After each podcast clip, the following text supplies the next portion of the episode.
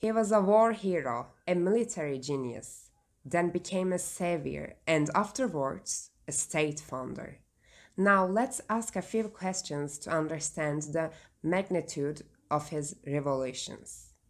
Were the British able to abolish the kingdom? No, neither they nor the other nine countries in Europe, such as Holland, Spain, Belgium, Sweden, Norway, Denmark. Unbelievable in the 21st century.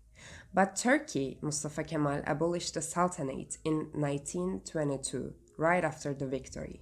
Not only that, he also abolished the Caliphate in 1924. Think of abolishing papacy, the Vatican. It's art, isn't it?